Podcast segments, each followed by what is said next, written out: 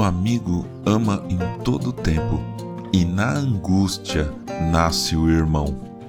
Provérbios capítulo 17, versículo 17. Bom dia, bem-vindo, bem-vinda ao podcast Célula Metanoia Devocional. Vamos começar o dia alinhando nossa mente com a mente de Cristo. Nós precisamos ter cuidados ao usar termos específicos de um determinado grupo quando estamos falando com grupos diferentes. Por exemplo, eu não vou ficar falando por aí coisas do tipo sei somente C para qualquer coisa. Isso é um termo que se usa na matemática, na lógica. Pode até parecer arrogante usar isso numa conversa com pessoas que não conhecem esse termo. Outro exemplo: se eu sou um marinheiro, eu não vou ficar dizendo, olha só, esse aí é de voga picada, com a pessoa atrás de mim na fila de um supermercado. Parece que eu estou querendo me mostrar ou até excluir da conversa pessoas que não sabem o que é isso. A propósito, voga é a velocidade da remada ditada pelo patrão aos remadores numa embarcação a remos. Aquele negócio, remem, remem, remem, sabe? Voga picada é um regime de velocidade maior, portanto mais exaustivo para os remadores. E voga larga é a velocidade amena, mais calma, mais tranquila.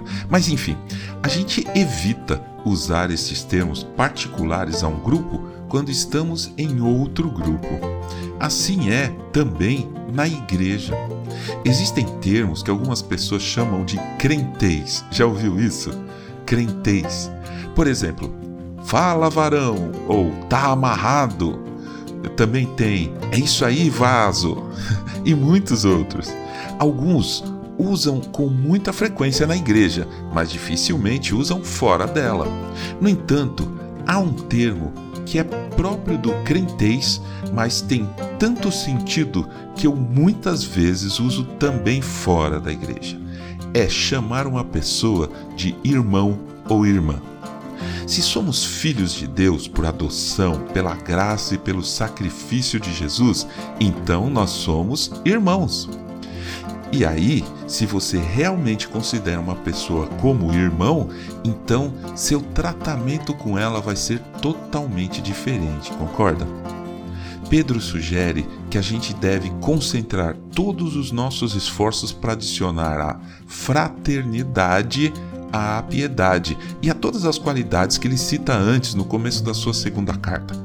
Fraternidade significa parentesco entre irmãos irmandade e como diz o provérbio que lemos no início do áudio, o amigo ama em todo tempo e na angústia nasce o irmão.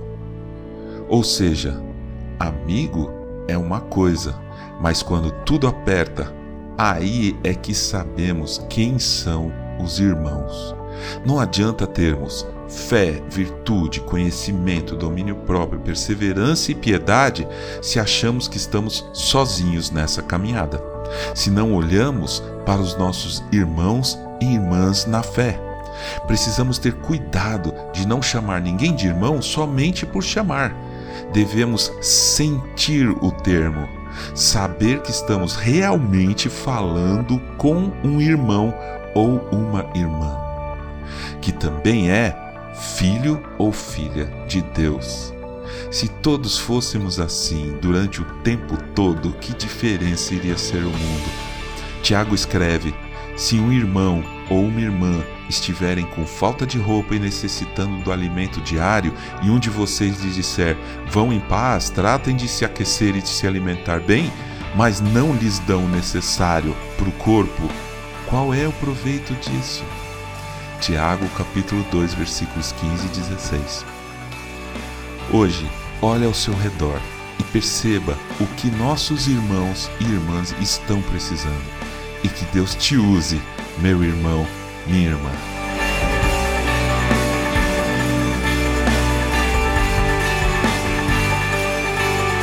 Ajude a espalhar a palavra de Deus. A seara é grande. Compartilhe esse áudio. Quer assistir às reuniões da Célula Metanoia? Escreva para metanoia.devocional.gmail.com meu nome é João Arce e este é o podcast Célula Metanoia Devocional. Que Deus te abençoe e te guarde com muita paz nesse dia que está começando. Em nome de Jesus. Amém.